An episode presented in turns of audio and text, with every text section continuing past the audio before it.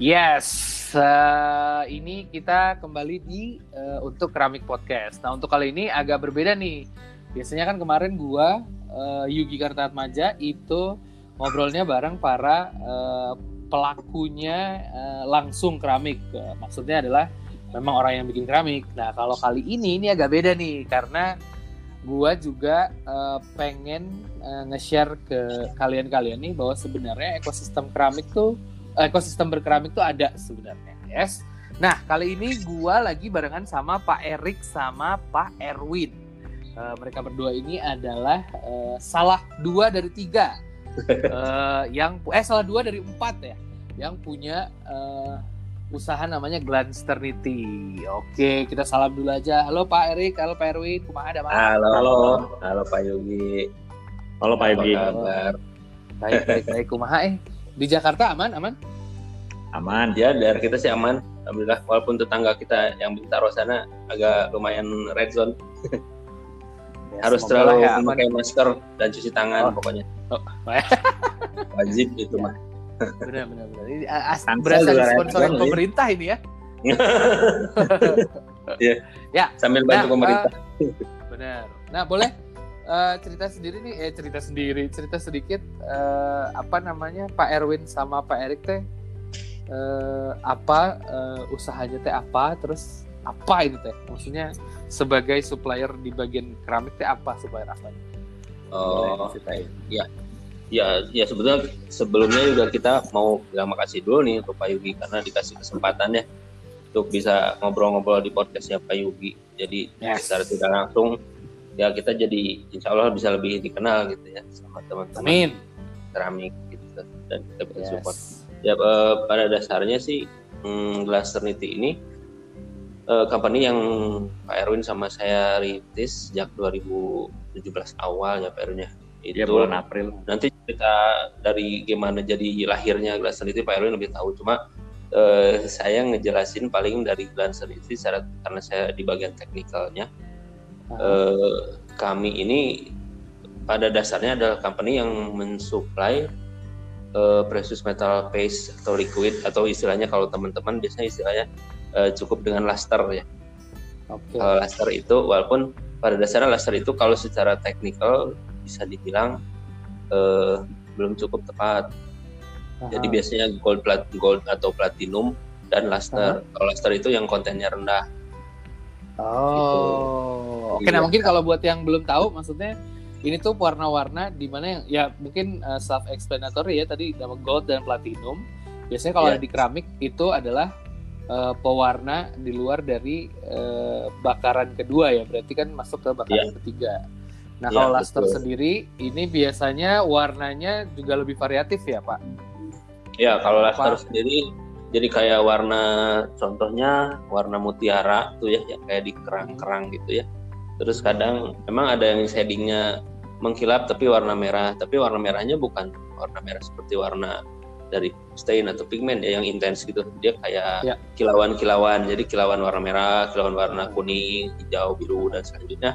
Yang warnanya tipis dan mengkilap seperti permukaan logam. Nah itu biasanya laster nah selain laster itu ada gold dan platinum yang bisa diaplikasi pakai uh, dekal atau pakai kuas nah itu uh, yang sebetulnya teman-teman di keramik biasanya menyebutnya sebagai laster. Oke. Okay.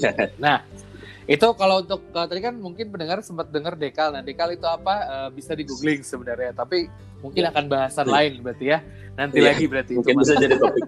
jadi topik baru lagi nanti. nah, tapi uh, kan Glass itu uh, akhirnya menyuplai uh, warna-warna tadi kan gold platinum dan ini. Tapi sebenarnya yeah.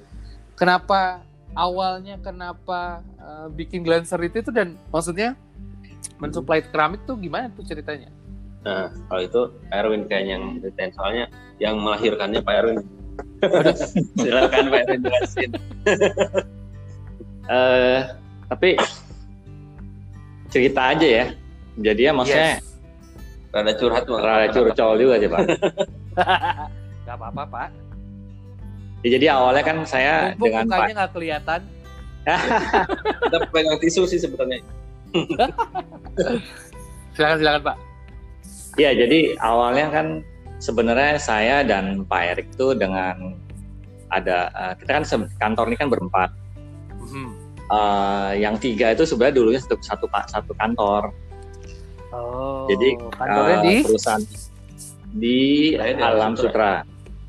Okay. Jadi perusahaan lama kita itu sebenarnya perusahaan Jerman dan kita memang mensuplai pewarna emas, dekorasi emas dan platinum untuk keramik. Untuk keramik. Ya, cuman kan kita lebih ke industri hmm. di pabrik-pabrik. Yes. Uh, ya, terus uh, dua waktu 2016 hmm. Uh, investor dari Jerman itu memutuskan untuk uh, stop operasional. operasional di Indonesia. Oke. Okay. Nah, waktu itu ya mereka kan customer mah tetap ada sebenarnya ya. Mm-hmm. Jadi mereka tuh uh, nyari uh, mau bikin keagenan lokal. Mm-hmm. Nah waktu itu ya kita menawarkan diri lah. Ya ditawarin juga sih maksudnya dari mereka mau nggak kalau saya bikin company untuk uh, jadi agent mereka gitu. Mm-hmm. Nah waktu itu ya kita bersemangat lah ya karena kan boleh, boleh bilang karena saya dengan Pak Erik tuh kita lebih dari 10 tahun di perusahaan itu gitu. Oke. Okay. Jadi kurang lebih kan kayak Pak Erik tahu marketnya. Merasa pede gitu loh. Ya merasa pede lah Pak. Mhm. Awalnya kan maksudnya ya kita juga belum pernah bisnis sendiri. Ya uh-huh. semangat lah. Uh-huh. Udah akhirnya kita bikin uh, dengan awang-awang lah ya. Maksudnya ngebayangin, oh ini oke okay nih gitu kan. Kita bikin. Nah tapi ternyata ada karena mereka kan juga punya head office kan punya ya. atasan dan atasan itu punya pandangan lain dia mereka menseleksi beberapa agent ya akhirnya mereka tiba-tiba uh, memutuskan milih agent yang menurut mereka lebih cocok Oke. Secara visi mereka dan bisnisnya juga secara global karena mereka nyari yang global kan. Ya ya cuman jadinya kan kita waktu itu udah PT udah berdiri nah. tapi tiba-tiba jadi nggak punya produk oke okay. terus kalau orang Jerman bilangnya ngahuleng tapi ya nah, gimana tapi ya sorry ya. uh, ini maksudnya mungkin agak agak balik lagi ke belakang tapi sebenarnya konteks dari uh, kenapa akhirnya berkecimpung di uh, apa namanya menyuplai uh, pewarna ini untuk keramik itu apakah dulunya sebelumnya sudah ada interest ke keramik sendiri? Atau atau cuman kayak awalnya sih ah cari kerja aja gitu keterima di perusahaan itu ternyata hubungan kalau, sama keramik? kalau saya kalau, sih awalnya kerja saja pak. Punting oh gitu. Emang kan finance, saya lebih di finance soalnya pak oh gitu kalau Pak Erik kan beda kalau Pak Erik memang backgroundnya keramik Ah. Tapi kami bukan bukan FSRD ITB ya, ya di teknik materialnya. Jadi dulu nyangka-nyangkanya di teknik material itu, wah ada tentang keramik nih, bakal seru belajar keramik, poters gitu. Terus masuk teh belajar tekniknya keramik-keramik teknik yang high tech gitu. Lah ini mah kerja di mana gitu. Nah kebetulan pas sudah lulus, ya nggak langsung ke si company ini sebetulnya. Jadi Aha ada beberapa company sebut saja X berarti ya atau sebut saja yes, Mawar X. biar kayak di TV-TV ya, uh, ya boleh. Sebut saja Mawar misalnya. Nah, sebelum ke si Mawar juga pernah sama si Melati. Nina sama, sama siapa dulu? Sama Melati sampai udah lama sama si Mawar ini gitu. Nah Aduh, dari situ. Kehatian ya sama Mawar. Jadi nggak enak ya tapi di, di, di saat proses kerja di isi tempat si Mawar ini tuh saya memperhatikan ya memang eh akhirnya bisa masuk berkecimpung di keramik juga karena memang sedikit dari passion saya adalah saya tuh tertarik banget sama orang-orang yang yang mengerjakan keramik kok bisa gitu kan hmm. tapi uh, ya sampai saya lihat karena waktu itu cuma di company itu kan masih perusahaan-perusahaan eh supplier untuk pabrik-pabrik hmm. Jadi ya kebayang lah kalau pabrik mah kan ngelihat uh, mass production gitu kan semuanya seragam terus warna-warnanya ideal bakarannya ideal ini masih ada yang kurang gitu sampai akhirnya tahun 2013 akhir waktu itu nggak nggak nggak salah tuh saya rada rada di perusahaan itu rada muka hmm. mulai terbuka wawasan tuh saat bantuin Pak De, Pak Devi bikin hmm. workshop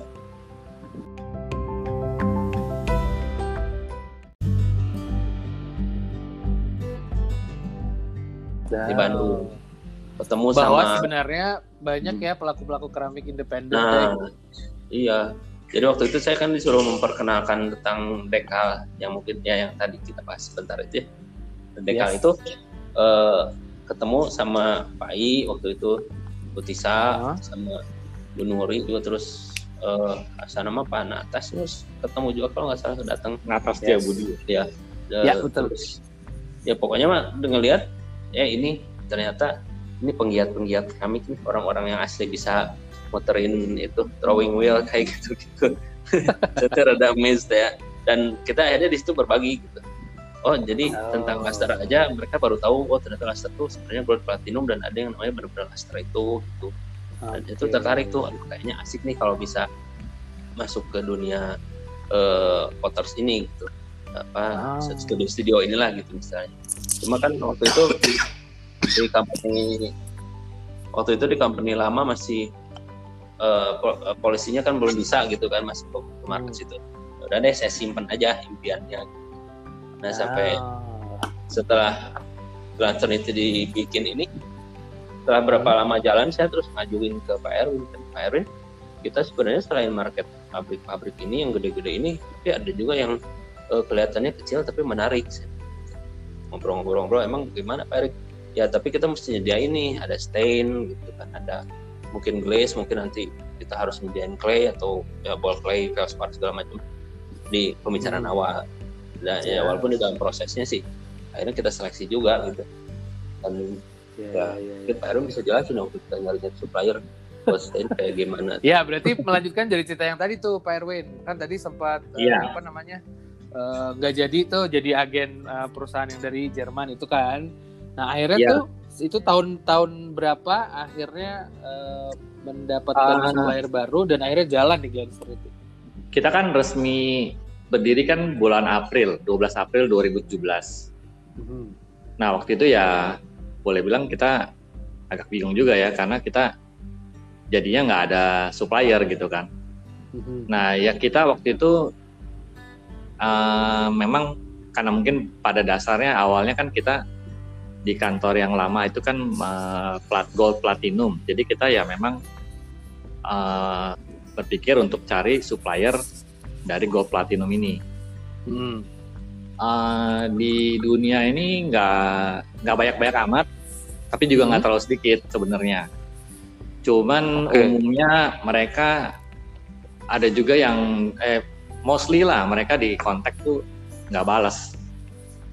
Oke. Sempat sempat pusing juga pak. Maksudnya ya nyari nyari supplier tuh nggak mudah karena kita baru. bertepuk sebelah tangan Ya semua kan orang juga misalnya kita saya datang bilang saya dari Glass Agent. Agent mana gitu kan? Terus Ya. baru berdiri pula gitu kan? Aha. Jadi eh, dan waktu itu kebenaran berjodoh dengan eh, Brandley nih, Brandley Metal Cubica dari Spain. Oke. Waktu itu kebenaran itu udah bulan Oktober waktu itu. Kebenaran pas saya email itu mereka lagi proses review ya mau, mau visit agent di Indonesia dan mereka lagi proses review agent yang lama. Mhm. Nah jadi waktu itu kita bertemu memang eh, sempat bertemu sama ownernya. Ngobrol-ngobrol lah saya Pak Erik dan teman saya yang satu lagi di interview ya kayak di interview lah ngobrol-ngobrol. Eh, abis Pakai itu bahasa ya mereka Spanyol enggak? bahasa Inggris saya pak. Inggris untungnya kalau enggak kita cuma gracias gracias. Gracias doang. Jauhnya itu Oke, oke. Ya. Terus terus. Nah ya pada waktu itu ya kita juga nggak langsung ditunjuk pak karena dia bilang ya saat ini dia masih ada agent dan dia masih mau review enam bulan ke depan. Mhm. Nah jadi ya udah kita bilang ya udah kita tunggu kalau memang ada kesempatan kita berminat gitu kita bilang karena kan kita memang punya network ya di situ gitu kan. Yes. Eh, waktu itu bu sambil kita juga nyari supplier untuk sebenarnya awalnya kita nyari on glaze color dulu Aha. Karena ya warna 800 derajat karena waktu itu Yes. kan kalau pabrik itu umumnya 800 derajat pak pakainya Yes. nah jadi kita memang cari 800 derajat cuman memang nggak mudah karena eh, nggak banyak juga supplier eh pabrik dari warna 800 derajat ini gitu. Mm -hmm. uh, akhirnya kita beralih ke stain. Oke. Okay. Ya, stain lagi. Nah, stain langsung dapat juga ya. Nggak langsung dapat juga karena kita proses ya kadang lumayan ya berarti ya. proses lumayan. Lumayan lumayan menegangkan sih yang pasti punya company nggak punya barang gimana bayangin sob? Benar juga sih. Proses okay, okay, dari supplier itu ya kurang lebih setahun lah pak baru stabil. Oh. kita untuk keagenan yang gold platinum ini juga kan uh, akhir Februari 2018 2018. baru ditunjuk akhirnya gitu. Uh, sama yang sih dari Spanyol itu. Ya betul. Oke. Okay. ya, saya berapa bulan tuh lama sampai hari Februari bilang ya udah kita lanjut kalian sama yang agen sebelumnya kita akhiri kontraknya segala macam. Iya nah. tapi nah, kalau untuk sekarang yang, hmm? oh sorry sorry. Ya kalau untuk sekarang kenapa? Enggak, kalau untuk yang stain ya itu proses kita bolak-balik ganti supplier sampai akhirnya dapat yang sekarang ini gitu. Oh. Penilaian yang pertama kan masalah konsistensi. Kita yeah. sudah sering, sering dengarnya dari customer kalau uh, mereka tuh pengennya punya uh, produk yang stabil stabil oh, terus ya. dibakar naik turun dikit temperaturnya masih tetap hasilnya sama terus yes, batch per batch juga harus sama gitu. ya dulu yeah, yeah. jadi pas nyari supplier pun ya saya udah otomatis ngasih tahu Pak Erwin kita tesnya kayak gini ya gitu ya dalam prosesnya kita yang susahnya tuh di situ. Jadi ada yang ngasih murah tapi eh, apa nggak kualitasnya kurang kurang stabil. Atau hmm. dia nggak bisa jamin suplainya misalnya. Jadi kita nyari-nyari terus sampai akhirnya dapat yang yang sekarang. Sekarang ini alhamdulillah udah jalan berapa kali ya Pak Erwin? Ya yang ini sih udah oke okay lah lumayan stabil sih warnanya. Gitu. Ya memang harus harus nyari ini juga ya maksudnya nyari yang sustain dari segi uh, technical sama dari segi availability juga ya kalau misalkan tiba-tiba ya. demandnya banyak ya. tapi mereka juga tidak bisa sustain secara produksian juga repot juga nanti kita sebagai agent ya. Iya. Betul. Betul, Pak. Jadi si Glancerit itu sebenarnya uh, apa aja nih ada di Glancerit itu yang uh, bisa dicari sama orang kalau di Glancerit itu apa aja? Uh, di luar dari ya. tadi ya gold, platinum sama luster. Uh, ya, jadi uh, setelah kita ya maksudnya kita awalnya kan berangkatnya dari situ kan platinum, luster hmm. itu terus bergerak lagi kita ada stain stain untuk campuran di glasur uh, yang bakaran 1200 uh, okay. setelah itu kita juga uh, punya uh, glasurnya sendiri yang bakaran 1150 tambah 1200 an ya. yang matte matte glaze sama yang uh, apa transparan matte dan transparan glossy oh. glasur glasur jadi bentuknya powder nanti tinggal dicampur pakai air sekitar 40 persen ya. Uh, satu banding satu banding iya, tujuh. satu banding eh satu tujuh ya. Satu banding tujuh terus tinggal dibikin homogen. Tinggal nanti dicampur pakai stain atau mau as it is atau punya formula sendiri itu udah jadi base nya glaze yang secara umum sih gitu. Oke. Okay. tinggal di, jadi base untuk kreatif itu jadi kayak kanvasnya lah. Mau ditambah oh. oxide mau ditambah apa kayak gitu nah selain glaze itu kita juga punya zirconium silicate yang micronize jadi yang udah lembut mm -hmm. uh, kontennya juga stabil uh-huh. uh, itu cukup ngebantu juga kan karena nanti teman-teman keramik tinggal tinggal pakai aja gitu dengan yes. dengan dan yang cukup tinggi itu zircon silikatnya sekian sekian persen gitu yeah, terus yeah. kita juga punya oxide sih akhirnya nyari-nyari sana sini bela-belain sampai datang ke pameran waktu sebelum covid. Tahun berapa kali 2019 ke Guangzhou tuh dulu kita. 2019 wow. niat sengaja. Dapat. Dan itu pun nggak langsung yang didatengin itu oke okay, gitu. Jadi kan biasa kan ke pameran terus pulang terus kontak-kontak lagi email minta sampel tes. Oh ya ada. Tapi ini minimum harus satu ton. Oh satu ton. Untuk beli outside satu ton kita mungkin anak-anak kita udah udah gede dan nerusin company ini mungkin mereka masih jualan barang yang sama jadi kadang mereka ngasih minimum order quantity-nya juga nggak ya mungkin nggak tahu ya karena ekspor kali ya barunya iya. jadi gede banget gitu loh nah. ya itu jadi eh, kayak oxide kita punya kayak cobalt oxide copper oxide mangan uh, mangan, mangan oxide sama titanium oxide ya eh tin oxide tin oxide tin oxide okay. kita punya kita juga Berarti udah lumayan ya, maksudnya uh, secara produk wise-nya juga udah lumayan bervariasi nih ya. Nah tapi uh, sebelum sebelum kita lanjut nih uh, Pak Erwin sama Pak Erik ke pertanyaan berikutnya, uh, boleh dong dikasih tahu kalau misalkan pengen tahu produknya Glancerit itu apa aja dan gimana secara visual tuh bisa lihat di mana? Boleh dimulai dari Instagram dulu. Kalau ada website boleh juga di share sekalian. Ya. Uh, kalau yang paling populer kan sekarang zamannya zaman zaman IG ya. Yes. Dari awal-awal kita udah ngerintis sih pakai IG terus ternyata sekarang-sekarang malah lebih populer orang pakai IG. Jadi kita uh, memang sudah menguatkan di IG kita uh, IG-nya Glansternity. Uh, Glansternity. Uh,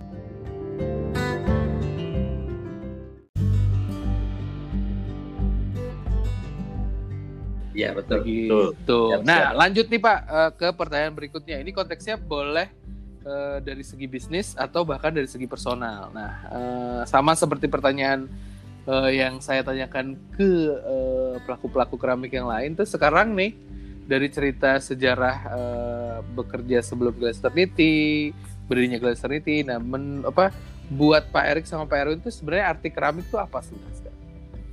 Hmm. Arti keramik ya. Erwin dulu saya dulu. Saya boleh. Sweet sweet. Pak Erwin yang menang tuh udah.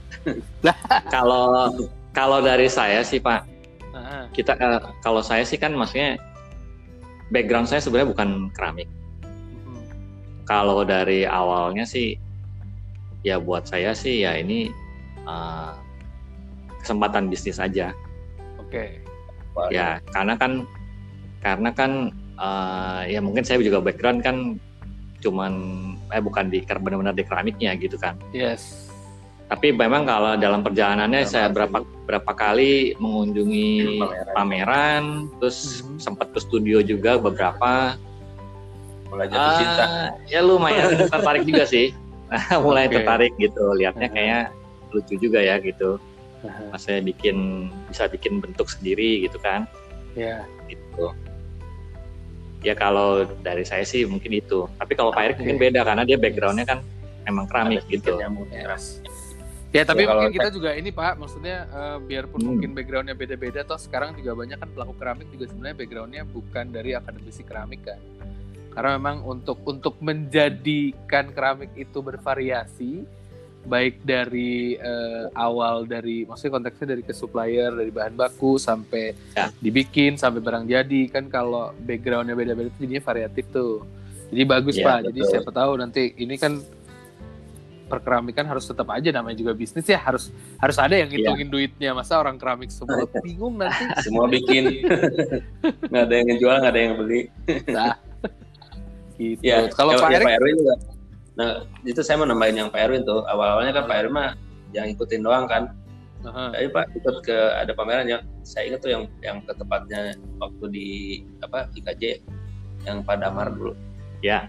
Pak Erwin yes. masuk kan datang lihat dia celingukan ngeliatin ngeliatin ya kayak kayak masih bingung kan terus yeah. saya ya. jelasin ini Pak Erwin ini bikinnya begini bikinnya begini ini nih yang dibakar tinggi itu ini terus ini ya oh, dari situ tuh hebat juga loh si Pak Erwin nih kan dia backgroundnya apa gitu ya? Tapi sekarang tuh kalau ditanya apa apa udah udah bisa ngerti tuh tentang keramik mah. Yang general general mah. Kerja keras banget ya. Sedikit sedikit bisa lah kulit kulit sampai ya, akhirnya yang harus ngerti pak. Namanya juga bisnis. Ntar kalau ditanya tapi nggak tahu apa apa ya, kan iya. bingung nanti orang makanya. Sih jualan? Tapi nggak ngerti perjuangannya hebat juga jadi saya mau mau mau, mau emphasize di situ aja gitu Pak Erwin tuh hmm walaupun background tadi bilangnya kan finance accounting tapi kalau tanya yeah. kami itu udah sekarang yes. ya, jangan jadi, salah juga uh, pak saya aja yang mungkin akademisi mungkin pengetahuannya uh, uh, maksudnya tidak seluas itu siapa tahu nanti kita kalau lomba apa namanya pengetahuan tentang keramik cerdas cermat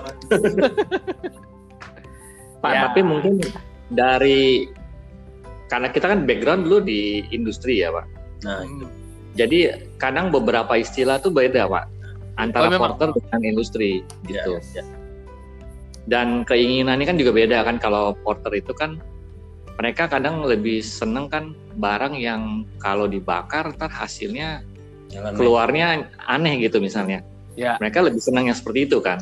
Yes. Sedangkan kalau di industri sendiri mereka maunya stabil. Kalau kita bilang hijau ya hijau keluarnya gitu. Aha.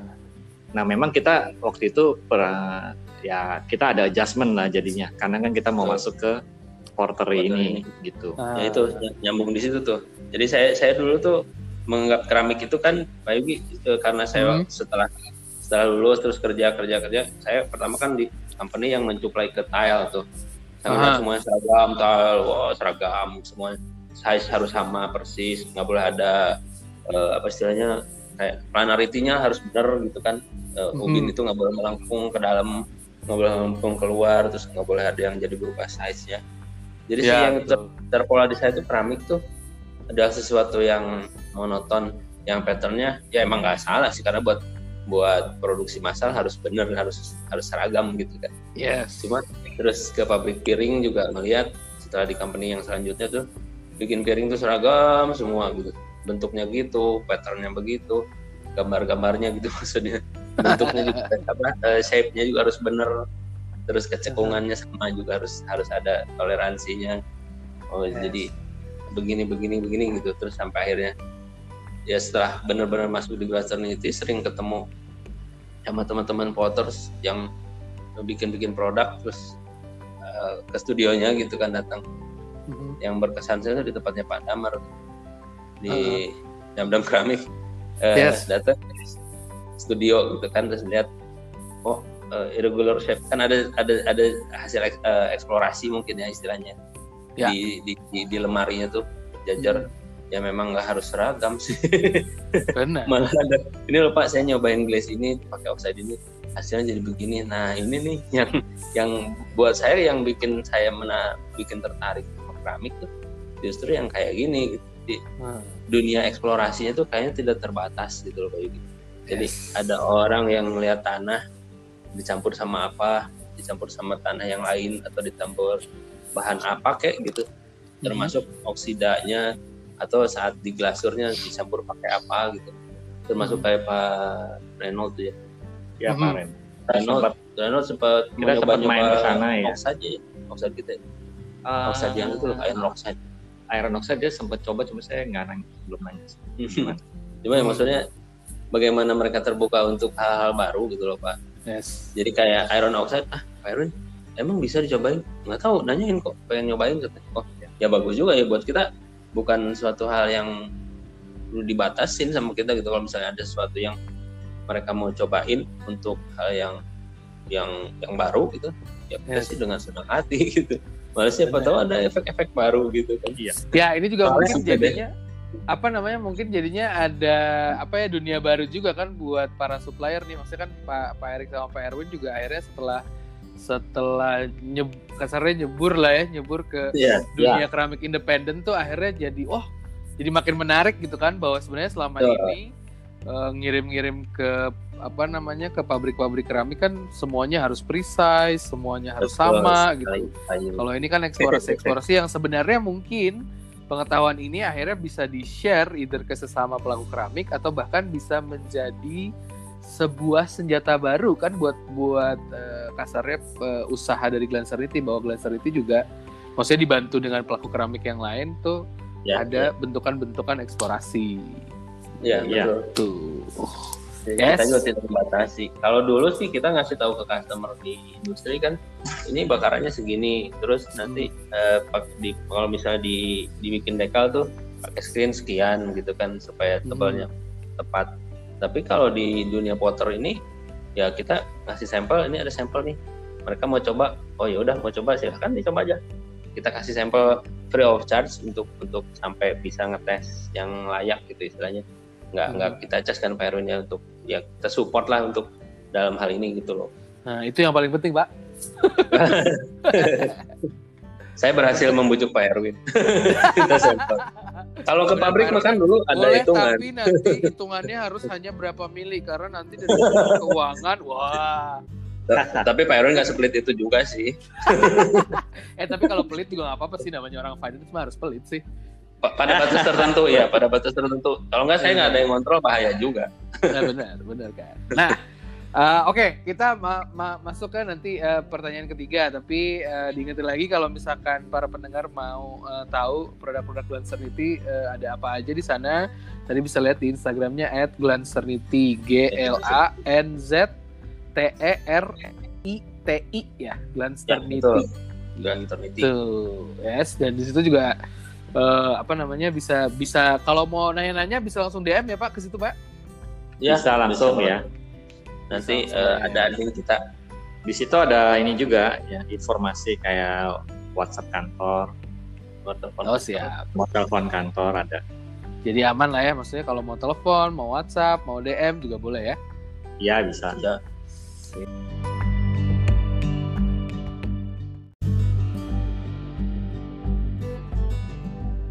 Sip, kalau begitu. Nah, uh, pertanyaan terakhir nih, uh, Pak Erwin sama Pak Erik. Uh, dari tadi kan sudah menceritakan dari uh, sejarah uh, berkecimpung di keramik, uh, dari segi di pabrik sampai akhirnya bikin bisnis sendiri, ini Glass Sanity.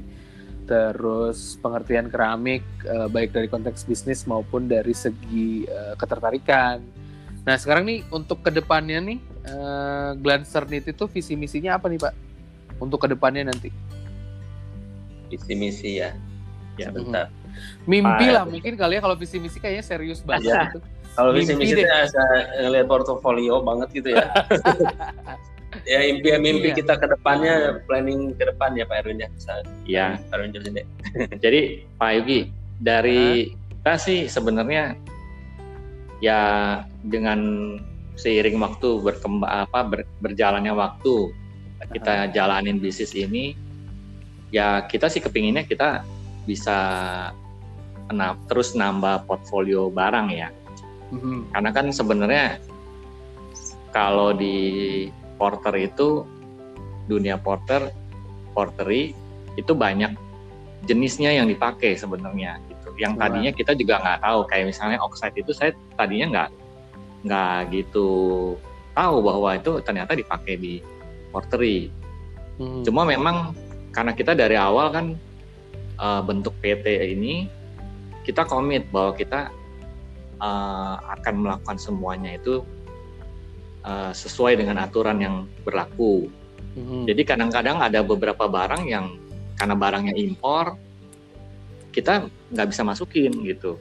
Okay. Jadi memang dari sisi kesulitan ya kadang-kadang dari sisi peraturan kita nggak bisa uh, supply karena ya kita nggak bisa impor karena ada aturannya yang nggak melarang gitu. Mm-hmm. gitu. Ya kalau dari saya sih itu ya kita akan terus nambah portfolio barang.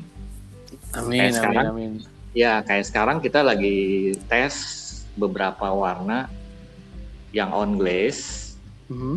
uh, metalik oh nice tapi dia suhu, suhunya 800 cuman ya kita baru uh, belum barang belum ready karena kita masih tes-tes di beberapa tempat ya. Dan hmm. maksudnya kan kita juga lihat-lihat ini orang banyak tertarik nggak gitu. Ya, iya, iya, iya, iya. Termasuk efek yang menarik juga sih itu. Tapi intinya uh, balik lagi ke visi misi kita, intinya nih uh, mimpi kita adalah Glasser ini jadi kayak one, one, one stop shop gitu untuk teman-teman di Potters kalau nyari apa ada di sini ya. Tapi ya dengan yes. dengan apa uh, Eh, dengan melihat juga kemampuan yang dan aturan-aturan yang ada di kita gitu. karena kayak apa ya, chromium ya kan? Apa ya yang dulu di, di smooth ya? boron gitu nggak bisa nggak bisa impor. Ya ada ah. beberapa penyediain tapi oh, ternyata di aturan pemerintah nggak bisa. Dan kita ya. juga termasuk dari awal Pak Erwin sama saya berkomitmen untuk jadi company yang nggak misalnya nggak nakal lah gitu karena kalau ya, kalau smuggling smuggling juga impor bisa cuma aduh yang itu mah nggak deh gitu. Iya jangan apa benar aja yang aman-aman gitu. aja. Iya yes. aman aja hidup betul. tenang jualan halal. Kayak nah, boron itu, itu dianggapnya toksik pak. Oh oke. Okay. ya jadi itu nggak bisa uh, ada bisa sebenarnya masuk cuman uh, aturannya terlalu jelimet ketat ya dan akhirnya jadinya nggak ekonomis untuk dijual nah. gitu loh. Berarti maksudnya kalaupun bisa masuk safety measure-nya tinggi sampai akhirnya jadinya menambahkan cost kan untuk akhirnya dijual ya, gitu. Harganya jadi mungkin nggak nggak masuk di masuk iya gitu dan kita juga akhirnya kepikiran untuk foto-foto ini kan langsung kan teman-teman ini kan hmm. nyampur-nyampur di glasur gitu aplikasiin ya, ya kita ngeri juga kalau ternyata dalam dalam jangka waktu lima tahun 10 tahun ada efek terhadap tubuh misalnya oh, gitu kan ya. ke bawah-bawah juga aduh ke bawah ngerasa bersalah juga takutnya walaupun ya. mereka bilangnya cuma dengan resiko apa dengan resiko apa exposure seperti apa gitu ya kita juga kan nggak bisa jamin ya yang praktisinya mengerjakannya seperti apa mm-hmm. kayaknya ya kita hitung-hitung sendiri aja kurang lebih gitu. oke lah kalau begitu ya uh, maksudnya semoga ya pak ya. Maksudnya mimpi-mimpinya ini menjadi kesampaian karena memang uh, apa namanya ekosistem si keramik ini uh, walaupun sebenarnya sudah ada tapi kan uh, perlu dikembangkan ya. Baik dari segi konteks keramik modern maupun keramik uh, tradisi gitu. Jadinya ya. uh, juga biar uh, maksudnya ada kenapa akhirnya saya sendiri di untuk keramik podcast ini uh, apa namanya mau mengajak uh, bapak-bapak ini ber uh, ngobrol nih ceritanya kan juga pengen pengen ngasih tahu bahwa sebenarnya ya. ekosistemnya ada nih tapi ya sama ya sama kayak yang lain kan konteksnya namanya juga bisnis ya mau mau dari keramiknya dari yang bikinnya dari yang menyuplainya itu semua uh, konteksnya ya, ada tapi ya. kalau misalkan uh, mau bikin akhirnya akhirnya aware terhadap ekosistemnya ada, mungkin nanti pelakunya hmm. bertambah dan ekosistemnya pun jadinya berkembang gitu. Betul. Ya. Jadi semoga lebih apa ya, lebih lebih stabil lah mungkin ya keramik sendiri karena kan kalau dibandingkan ya. dengan uh, negara-negara lain yang segala sudah siap pakai dan siap jadi uh, masih kalah. Cuman mungkin uh, di situ ada uh, apa namanya value tambahan dari si limitasi tersebut begitu ya, ya, kan ya kan nah kalau gitu Pak Erik sama Pak Erwin terima ya. kasih banyak nih sudah sudah mau ya. uh, ngobrol-ngobrol nih uh, di untuk Keramik Podcast dan ya, uh, ya. sekali lagi boleh dikasih tahu Pak uh, kalau mau lihat uh, Instagramnya di mana terus tadi sempat ada di Indo Network silakan di share lagi ya kalau Instagramnya kita di Glansternity at Glansternity hmm. uh, itu uh, udah cukup lama sih akunnya kita dua tahun belakang ya udah bikin barunya hampir tiga tiga, tiga tahun hampir tiga tahun malah ya, hmm. di situ ya jadi cukup lengkap. Dah bisa dilihat sih jadi ada ceritanya juga tuh di Instagram @dansenity itu. Uh-huh. bagaimana kita berproses punya punya produk seperti apa gitu sampai sekarang. Terus kalau untuk Indo Network juga Indo Network paling di search ya. Iya masuk ke websitenya Indo Network. Nanti uh, googling uh, di situ ada menu searchnya. Uh, ketik aja Glass. Oh siap. Ya. Oke, okay, kalau gitu Pak Erik sama Pak Erwin, ya. terima kasih banyak.